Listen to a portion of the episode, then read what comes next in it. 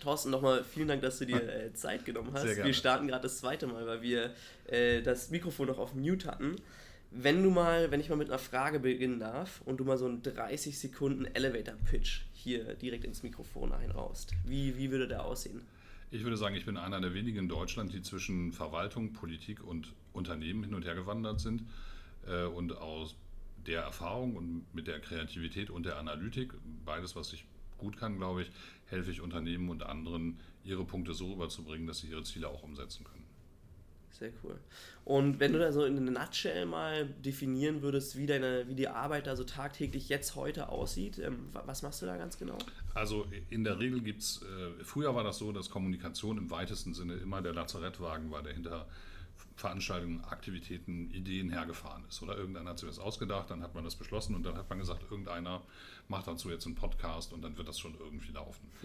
Was wir in den letzten Jahren sehen, ist, dass Unternehmen, aber auch äh, politische Organisationen, Verwaltungen sehr früh darüber nachdenken, was kann man eigentlich von unseren Ideen wie vermitteln und sind wir eigentlich in der Lage, eine Strategie, die wir für richtig halten, überhaupt so zu erzählen, dass Leute auch Lust haben, da mitzumachen. Also mhm. es, sozusagen hat sich eigentlich das Verhältnis umgedreht. Im Grunde denken jetzt alle sehr früh darüber nach, was werden die, die wir eigentlich gewinnen wollen, für ein Thema dazu sagen und wie können wir unsere Strategie, unsere Planung so anpassen, dass wir die Menschen gewinnen und im Idealfall mitnehmen und nicht bloß äh, sozusagen äh, Frontbeschallung machen. Und das ist eigentlich der größte Teil meiner Arbeit, mit Unternehmen darüber zu reden, wie sie ihre Ideen oder auch das, was eigentlich tatsächlich läuft, wird ja auch häufig missverstanden, mhm. ähm, so rüberbringen können, dass das äh, ihren Interessen hilft oder dass sie sich auch besser in eine Diskussion stellen können und eigentlich äh, sich für etwas verteidigen, was sie auch verteidigen wollen und nicht äh, gegen irgendwelche Missverständnisse. Hm. Und ähm, sind es dann auch äh, Unternehmen, die in der Krise stecken vor allem? Sind es Unternehmen, die ein neues Produkt an den Markt bringen? Sind es Unternehmen, die interessiert sind, neue Talente anzuziehen? Was in, in welchen Situationen befinden die sich? Ist eigentlich alles von dem. Also klar, wenn du als Unternehmen oder auch als, als äh, Politiker oder als äh, Verwaltung in der Krise bist, dann hast du natürlich einen unmittelbaren Druck, Ver äh, Kommunikation im weitesten Sinne äh, irgendwie besser zu machen oder mhm. dich damit auseinanderzusetzen. Aber es gibt eben sehr, sehr viele die gar nicht auf eine Krise warten, was vernünftig ist. Also gerade bei mhm. Sustainability-Themen zum Beispiel ist ja gar nicht so einfach für die Unternehmen, alle Ansprüche, die es eigentlich da draußen gibt, also sowohl von den Kunden als auch von ihren Shareholdern und Eigentümern, als auch von der, von der Seite der Verwaltung wirklich alles irgendwie miteinander zum Ausgleich zu bringen. Viele tun eigentlich eine ganze Menge und haben dann das Gefühl, man muss eigentlich von vornherein ähm, Menschen stärker überzeugen davon, dass da vernünftige Sachen laufen, damit man sich um die richtigen Dinge streiten kann und nicht um irgendwelche Sachen, die mm. missverstanden werden oder die von irgendwelchen anderen Interessengruppen gehypt sind. Da denken Sie viel drüber nach und wir haben eine zunehmende Anzahl von Kunden aus all diesen Bereichen, die eigentlich ganz am Anfang, noch bevor sie richtig über eine Strategie nachdenken, mit uns überlegen, was sind denn eigentlich die Anspruchsgruppen, mit denen man vernünftig reden muss. Also vernünftig reden muss man natürlich mit allen, klar. Aber welche sind für uns besonders wichtig? Wo sind Leute, die vielleicht ein eigenes Interesse haben, das politisch ganz anders ist und die sich vielleicht ähm, mhm. mit uns reiben wollen, was ja nicht schlecht ist. Also auch das finde ich interessant, dass viele gerade Unternehmen viel ähm, offener geworden sind und sich viel eher in die Diskussion einstellen. Das ist wahrscheinlich gerade bei Sustainability auch ein Lerneffekt der vergangenen Jahre, dass man mhm. sehr viel häufiger merkt, da wollen die was sagen und sie wollen sich auch streiten im Zweifel, statt irgendwie so in den Ruf zu kommen, heimlich irgendwie unter der Oberfläche irgendwas zu machen. Ich finde es ähm, total interessant, weil Sustainability, das hatte ich auch bei dir auf deinem LinkedIn gesehen, spielt, ähm, hatte ich das Gefühl, schon eine große Rolle auch, weil ich bin mal so durch die ersten fünf Posts gegangen und mhm. in drei von denen war einfach Sustainability ein Thema. Ähm, welche, welche, welche Rolle spielt das so in deiner Beratung tagtä im tagtäglichen Geschäft? Also das, das Interessante ist ja, du hast ja meine Posts angesprochen, wir haben, machen regelmäßig mit der Welt zusammen eine Befragung von 500 Führungskräften per, per ja. Smartphone. Bin ich ziemlich stolz drauf, weil das war also damals meine Idee. und damals wollte keine Sau so richtig diese Kurzbefragungen machen. Jetzt haben wir eigentlich ein schönes Panel und die cool. Idee ist immer, alle zwei Wochen fragen wir nur eine Sache und kriegen dann so ein bisschen so einen mm. Pulscheck, um mitzukriegen, wo denken die eigentlich. Und die Leute selber kriegen dann auch die Rückmeldungen ziemlich früh damit man so ein bisschen sieht, wo steht man eigentlich im Vergleich Sind die Multiple Choice oder ähm, kann man richtig was reinschreiben? Also man kann auch was reinschreiben, aber in der Regel geben wir vier Antworten vor und meistens ist es ja. auch gut, wenn die Leute sich ein bisschen an die Antworten halten, weil es dadurch natürlich ein bisschen klarer wird, das Bild. Mm, Klar, das mm, ist, äh, äh, hat auch seine Nachteile, aber das Schöne ist, du kriegst immer relativ schnell so einen Pulscheck. Wir haben mm. jetzt am, am Wochenende gefragt, wie denken eigentlich die CEOs in diesem Panel über äh, den ähm, Klimawandel und die Politik, die dafür nötig ist. Und interessanterweise haben 66 Prozent gesagt, sie sind dafür, auch weil es für ökonomische ähm, und Wettbewerbsthemen wichtig wäre, wenn die Deutschen hier einen stärkeren Fokus haben. Mhm. Worauf ich hinaus will, ist, dass ja viele Leute, von denen man so früher sozusagen als ich jung war, war die Diskussion zwischen Umweltschützern immer eine zwischen Jüngeren und Älteren. Heute merkst du eigentlich, dass mhm. die Idee der Nachhaltigkeit, was immer das dann im Einzelnen bedeutet, ähm, eigentlich ziemlich weit verbreitet ist.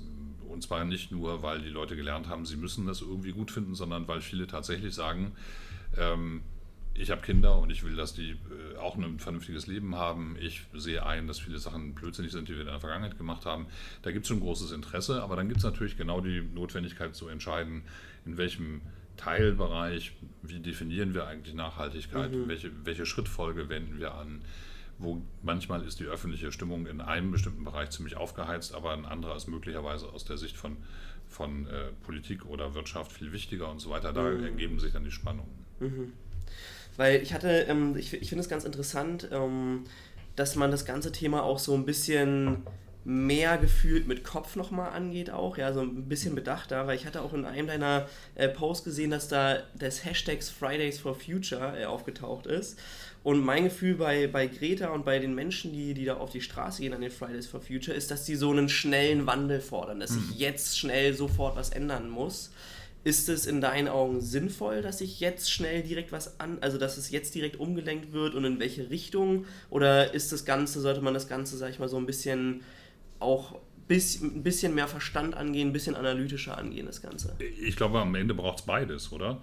Also, das sind noch nicht mal Widersprüche, finde ich. Also, mhm.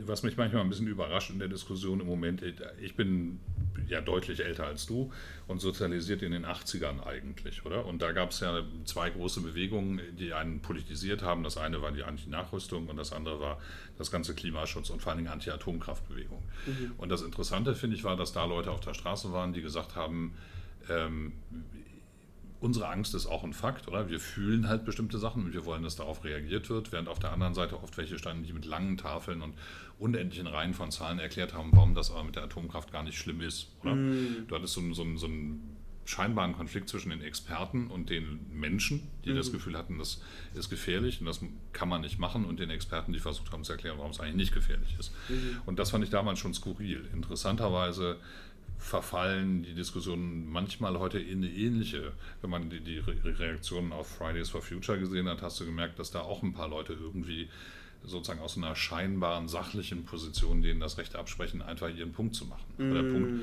ist da und ich finde es gut, dass, dass Leute ihre, ihre Ansichten sozusagen so klar und offen äh, äußern, ist ja immer eine Chance. Super. Wie man es dann umsetzt, äh, das ist in der Tat ja wirklich komplex in vielen Bereichen. Mhm. Das sehen wir ja auch bei den Wechselwirkungen es gibt Kunden von uns, die sehr intensiv darüber nachdenken, wie sie zum Beispiel nachhaltiger auch in äh, entwickelnden Ländern mhm. investieren können. Nur sind die Folgen manchmal, jetzt argumentiere ich nicht politisch, sondern ganz analytisch, ist natürlich ähm, auch in den vielen entwickelnden Ländern zum Beispiel Infrastruktur rund um die Produktion, wie sie jetzt ist, entstanden. Mhm. Sozusagen von heute auf morgen zum Beispiel an Nachhaltigkeit stärker durchzusetzen, bedeutet natürlich auch, dass diese Struktur und damit eben auch Leute, die da leben, arbeiten, die sich rund um diese Fabriken zum Beispiel angesiedelt haben, die äh, kannst du natürlich auch nicht von heute auf morgen sozusagen ausknipsen, sondern mm. du musst auch mhm. da einen Übergang definieren, du musst irgendwie überlegen, wie kriegt man einen Pfad etabliert, der da jetzt nicht zu Verwerfungen führt, wenn man verantwortungsvoll handelt. Und diese. Komplexität ist natürlich manchmal schwierig zu vermitteln. Oder? Ja. Also man denkt irgendwie, warum, wenn sie es ernst meinen, warum lassen sie es nicht endlich bleiben? Ja, und wenn ja. du eine Runde tiefer reingehst, sagen die Leute vor Ort, wir finden es gar nicht so gut, wenn die das sofort bleiben lassen, weil wir leben ganz vernünftig davon und das ja. wäre auch ganz schön, wenn es so bleibt. Da, aber das sind ja kein, nicht unbedingt Widersprüche, sondern man muss sich immer wieder diese Ecken suchen, wo man. So entwirren auch, oder? Genau, wo ja. man dieses Knäuel entwirrt mhm. und dann versucht mit, mit äh, das geht auf der lokalen Ebene eigentlich ganz gut, finde ich. Mhm. Ich finde, du kannst äh, fast überall da, wo es zu konkreten Konflikten kommt, kann man das äh, inzwischen auch ganz gut verhandeln, mhm. weil, weil alle Seiten auch klüger geworden sind. Mhm. Schwieriger ist es auf einer überregionalen Ebene. Klar, wenn einmal so ein Punkt hochkommt, an dem sich solche Diskussionen entzünden, dann bist du vielleicht als Unternehmen oder als Politiker, fühlst du dich völlig zu Unrecht sozusagen vorgeführt. Du bist einfach der Gegenstand von solchen, von solchen Themen. Das zu vermeiden, da versuchen wir beizuhelfen. Okay, cool. Weil ich finde ähm, find auch schön, was du gesagt hast, jetzt nochmal, dass es, dass es um, um, dass es immer so gefühlt um den nächsten Schritt geht und nicht darum, direkt das große Ganze auf einmal zu ändern. Das habe ich jetzt rausgehört. Korrigiere mich da, wenn ich das äh, falsch verstanden habe. Aber ich habe auch, und das ist auch der Grund, warum ich dich angeschrieben hatte auf deinem LinkedIn, das fand ich total cool, dieses Bild, wo du, da hältst du so einen Teller und guckst über den Teller. Also so ein bisschen die Metapher, du guckst Schön, über den Teller. Schön, dass das mal einer sagt, da habe ich ja lange dran gearbeitet. du guckst über den Tellerrand, ja. Und ähm, es geht ja, es geht ja viel um Veränderungen mhm. einfach in den Dingen, die du tust. Wie schaffen wir es jetzt? Wir hatten darüber gesprochen gerade, dass es dieses Knäuel gibt und es gibt viele, es ist ein komplexes Thema. Wie schaffen wir jetzt langsam diesen Change Happen zu machen, was ja bei dir auch in deinem LinkedIn steht, dieses Change Happen. Also was würdest du sagen, sind jetzt so die Herangehensweisen, die du vielleicht auch nach vorne treibst in deinen tagtäglichen Projekten? Also das, das Schwierige finde ich, ähm, wenn ich nochmal mit einem Problem anfangen kann und dann vielleicht, ja. äh, nur um klarzumachen, wie schwierig manchmal die Lösung ist, wenn du in Deutschland Leute fragst, ob sie zum Beispiel mehr Geld ausgeben würden für nachhaltige Produkte, mhm. dann sagt jeder sofort klar, kein Problem, würde ich auf jeden Fall machen, ist auch äh, ganz oben auf meiner Agenda. Wenn du mit den Einzelhändlern sprichst, die seit Jahren versuchen, eigene Linien aufzubauen, nicht nur für Bioprodukte, mhm. sondern auch für ähm, gerade auch in, in, entwickelnden Ländern nachhaltig produzierte Sachen, mhm. entweder Fairtrade-Themen oder mhm. eben auch so, äh, so eine neue Form von nachhaltiger Anpflanzung zum Beispiel. Permakulturen, mhm. dann ist die Bereitschaft der Leute, das dann aber wirklich zu kaufen, relativ gering. Mhm. Oder?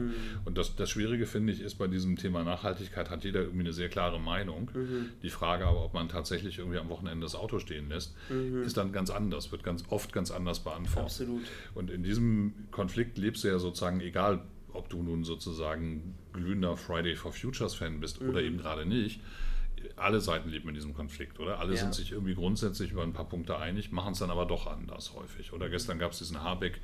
Äh, Mini-Shitstorm, wo er am Flughafen fotografiert wurde und die Leute sich aufgeregt haben, dass er doch immer sagt, er, fliegt, er fährt nur mit der Bahn.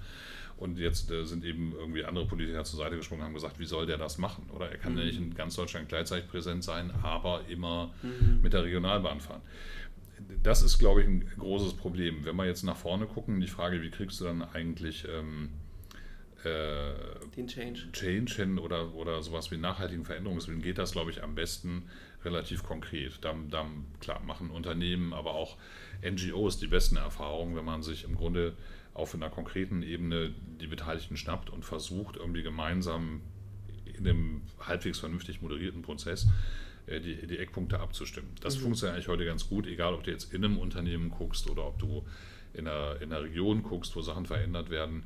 Die Prozesse funktionieren ganz gut. Der, der, die Schwierigkeit fängt immer bei einer großen Verallgemeinerung und, und also das ist keine Erfindung von den sozialen Medien, aber je kürzer die Nachricht, desto stärker natürlich der Fokus mhm. und desto schwieriger ist es dann natürlich nochmal mit einer, mit einer Diskussion sozusagen hinterherzukommen. Deswegen versuchen wir, egal ob das NGOs sind, Unternehmen oder Parteien, mit denen wir reden, im Grunde vorweg zu denken, wie kriegt man eigentlich ein Thema ähm, aus dieser Eskalationsspirale so ein bisschen raus und, mhm. und schafft, versucht es sozusagen, kann es schaffen, einigermaßen sinnvolle, nüchterne Diskussionen zu führen. Dass dahinter dann Emotionen stecken und nicht nüchterne Kalküle ist ein anderes Thema, aber mhm. das kann funktionieren. Und dann hängt es natürlich sehr davon ab, dass man ähm, den Beteiligten, egal jetzt auch bei einem Unternehmen gibt es natürlich bei jeder Veränderung Gewinner und Verlierer. Mhm.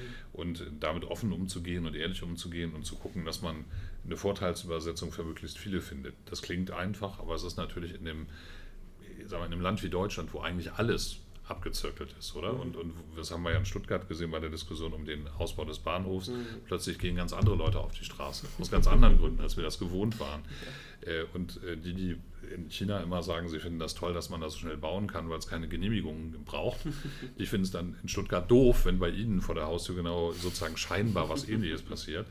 Ähm, und nehmen natürlich zu Recht von ihren Rechten dann auch gerne Gebrauch. Also es ist äh, in Deutschland natürlich sehr kompliziert, für jedes Thema irgendwie so einen Konsens zu finden. Das ist ein mm. Teil der Arbeit, irgendwie, sagen wir mal so, ähm, Vorteilsübersetzungen für die Einzelnen zu finden und einen Prozess zu organisieren, in dem man überhaupt vernünftig miteinander reden kann. Was ich super interessant finde, sind, ähm, da, ich, es gibt so ein paar Unternehmen, zum Beispiel Wasserfilter, ja, hm. die es schaffen, Profi also für den Endkonsumenten profitabler zu sein. Wenn ich nicht mehr in den Supermarkt gehe, mir für die nächsten drei Jahre Wasser kaufe, habe ich am Ende des Tages einen Gewinn, wenn ich mir einen Wasserfilter von Marke X kaufe, ja ähm, aber dabei auch sehr, sehr nachhaltig zu handeln. Gibt's da, äh, kennst du da Unternehmen, kennst du da Vorbild, also Unternehmen, die Vorbildrollen äh, einnehmen, weil ich gebe dir absolut recht. Am Ende des Tages, wenn du an der Kasse bist und das Doppelte irgendwie bezahlen musst, dann sind da relativ wenig Leute da, die dann auch bereit sind, den doppelten Preis zu bezahlen, obwohl sie für Nachhaltigkeit sind. Aber gibt es Unternehmen, die es schaffen, ähm, Profit Profitabilität Zungenbrecher, Profitabilität. Also Geld zu verdienen und Geld gute zu Sachen zu machen. Und gute Sachen zu machen, genau Ja. richtig. Ja, das Interessante finde ich, also klar, auf der Kon wir sind natürlich als Konsumenten gucken wir immer sozusagen auf das äh, Stück Fleisch, auf das Wasser oder so. Interessanter finde ich eigentlich, dass viele Unternehmen in den vergangenen Jahren geschafft haben, in der Produktion selber nachhaltig zu werden. Also du merkst das als Kunde ja gar nicht unbedingt, aber wenn äh, bestimmte seltene Erden zum Beispiel äh, weniger eingesetzt werden, wenn die Produktionsprozesse sehr viel energieeffizienter werden, wenn du äh, eine äh, Kreislaufkette hinter den Produkten organisierst, dass die nicht hinterher einfach verschrottet werden, sondern dass dahinter auch eine Auswertung oder eine Zweit- oder Drittverwertung stattfindet. Das merken wir als Konsumenten gar nicht. Das hat aber in den vergangenen 10 Jahren, 15 Jahren enorm zugenommen. Das hat verschiedene Gründe. Das Teil ist ein Bewusstseinswandel, Teil ist sicherlich auch staatliche Regulierung. Aber diese Idee der Kreislaufwirtschaft haben viele Unternehmen eigentlich eingekauft. Gibt es auch sehr viele Initiativen, die das Ja. eigentlich für richtig halten. Und, und ohne, dass ich das jetzt glorifizieren will, das bedeutet ja für die Unternehmen im Grunde auch, also worauf ich hinaus will, ist, bei den Unternehmen sitzen auch viele Leute, die Nachhaltigkeit wichtig finden und die sich überlegen, wie kriegen wir es jetzt eigentlich hin. Und so Kreislaufwirtschaft ist sicherlich eine Möglichkeit, Energiesparen ist sicher eine andere Möglichkeit. Gibt es auch sehr, sehr viele, die auch im Kleinen tolle Sachen machen. Und ähm, das überträgt sich nur leider nicht immer so direkt auf den Konsumenten oder vielleicht auch zu Recht nicht. Muss uns ja auch nicht so interessieren, aber da passiert wahnsinnig viel und, äh, und dann ist man im Supermarkt natürlich leicht versucht, so die einzelnen Beispiele zu suchen, wo das unheimlich evident ist. Aber wenn du sozusagen in der Landwirtschaft Energie sparst oder eine vernünftige, nachhaltige äh, Tierzucht hast oder sowas, dann siehst du es nicht unbedingt direkt im Produkt. Ich würde gerne äh, den Podcast mit einer Metapher äh, äh, beenden, wo auch noch eine Frage direkt an dich mitkommt. Ja. Ja. Und zwar, wenn wir uns mal so das olympische Feuer vorstellen, ähm, dann wird eine Fackel ja zu dem Feuer getragen. Und diese Fackel kommt da mit einem Staffellauf hin. Also da wird eine Fackel von einem Mann oder Frau zum nächsten übergeben. Und wenn wir uns jetzt mal vorstellen, dass die Unternehmer und allgemein die Menschheit, ja, die, die, die der neuen Generation diese Fackel übergibt, was würdest du sagen, sind so Dinge, die wir mitnehmen sollten von dem, was war? Und was würdest du sagen, sollen wir lernen aus dem, was war? Also was sind so Werte, die wir behalten sollen? Was sind Werte, die wir vielleicht neu entwickeln können für uns? Also, ähm, weil es so konservativ ist, fange ich mal mit dem an, was man be behalten sollte. Ich finde, bei, bei aller Langsamkeit und Schwierigkeit, äh, die jeder erlebt, wenn er in Deutschland irgendwas verändern will, im Prinzip ist es natürlich eine sehr, sehr schöne, ausdifferenzierte Struktur, in der alle Interessen irgendwie vorkommen. Da- Das finde ich manchmal in politischen Diskussionen. Es gibt ja ein paar Parteien, die eher darauf setzen, dass man sehr klare Antworten gibt und sozusagen die, die Komplexität dadurch reduziert, dass man einfach mal sagt, so ist es doch und dann wird das so gemacht. Da, das stimmt eben in der Regel nicht und umgekehrt finde ich auch, schützt uns das auch alle, oder? Also Deutschland ist schwierig und kompliziert und sehr komplex in vielen Punkten, aber am Ende haben alle Interessen auch eine Möglichkeit, sich geltend zu machen und sich auch sowohl im Rechtssystem als auch im politischen System ihre Punkte zu machen. Das finde ich eigentlich ziemlich cool, ehrlich gesagt, wenn man das mit ein paar anderen Ländern vergleicht. Das, das ist schwierig dafür Politik oder so, sozusagen ein, ein positives Gefühl zu erwecken, weil jeder immer nur sieht, dass irgendwas, was er will, nicht sofort passiert. Aber insgesamt ist es eigentlich ein ganz cooles Modell, wo keiner irgendwie in, in, so, einem, in, in so einem Diskurs notwendigerweise auf der Strecke bleibt. Das finde ich irgendwie ganz cool. Ist also sozusagen eigentlich ein Plädoyer für dafür Komplexität auch zu akzeptieren und nicht immer zu denken, man, das ist jetzt also kompliziert, das müssen wir jetzt wahnsinnig einfach machen und so. Ich weiß jetzt als Berater, klar ist das natürlich das Bedürfnis, es einfach zu machen. Nach vorne hin, was, was ich finde, was, äh, was ich wirklich cool finde an diesem Fridays for Future ist, das ist eine enorme Qualität, wenn Leute so ausgesprochen ihr eigenes Leben ähm, praktisch ähm, ihre eigenen Interessen, ihre eigenen Wünsche ausformulieren. Das finde ich eigentlich eine ziemlich jetzt sozusagen im ersten Schritt mal nur gefühlsmäßig toll da zu sein, oder? Mhm. Ist einfach geil, weil du, du, siehst ja inzwischen nicht nur junge Leute, auch Omas for Future, was es alles gibt, irgendwie Teachers for Future und Rentner for Future. Inzwischen ist ja hier, aber die Grundidee zu sagen, okay, jetzt muss aber wirklich mal was passieren, das können wir nicht anderen Leuten überlassen, sondern wir machen jetzt hier Druck. Mhm. Und man sieht ja auch schon, dass was passiert. Das finde ich ziemlich cool. Ich glaube, das wird so ein bisschen der Spirit, wäre meine Hoffnung, dass, dass das so, so ein, für eine ganze Generation von Leuten so ein Gefühl wird, an das man sich erinnert, weil man damals was gemeinsam geschafft hat. Oder? So wie man, mhm. wenn du mit Leuten in der DDR redest, die diese Umbruchszeit auch als einen Moment erlebt haben bei allen Schwierigkeiten, wo sie gemeinsam was erreicht haben. Ne? Die haben, sind auf die Straße gegangen und ist es was passiert. Oder wie die Leute meinetwegen, viele der, der in den 80ern, die dann in die Grünen gegangen sind, das Gefühl hatten, das ist so ein Moment, wo man mal merkt, dass wenn man sich zusammentut und gemeinsam irgendwie eine, eine, eine Forderung nach, nach draußen hebt, dass dann auch was passiert. Das ist ja Schön. enorm geil eigentlich. Also so bewusst darüber zu werden, dass man einen Wirkungsgrad hat und dass man, so, dass man was nach vorne bringen kann. Klar, dass man, ich finde es cool, wenn man sozusagen äh, genau das, wenn Leute merken, wenn wir uns zusammentun, dann kann man was erreichen. Mhm. Und das ist ja so, oder? Das ist ja auch ein, auch ein geiles Gesellschaftsmodell, muss man jetzt mal auch immer sagen. Gehen Leute auf die Straße, schwänzen die Schule und es passiert politisch eine ganze Menge. Vielleicht nicht schnell genug und vielleicht dem einen oder anderen nicht intensiv genug. Aber man merkt ja da, man kann was ändern. Man mm. kann was in die Hand nehmen, man kann seine Punkte machen, das finde ich schon ziemlich geil. Und diesen Spirit, äh, den, den kriegst du wahrscheinlich, du kannst das ja nicht jeden Tag mit anderen Themen machen. Aber wenn es einmal da ist und wenn Leute so einen Bock haben auf so ein Thema, was ja auch wirklich wichtig ist, dann äh, sozusagen so viel Druck zu packen, das ist schon, ist, ist glaube ich, etwas, was einen irgendwie prägt. Hört sich jetzt sehr sozialpädagogisch an, aber am Ende behältst du das, weil du ja einmal die Erfahrung gemacht hast, wenn man es richtig macht, dann kann man äh, sehr wirksam sein. Das finde ich eigentlich ziemlich cool. Thorsten, ich fand es äh, super angenehm.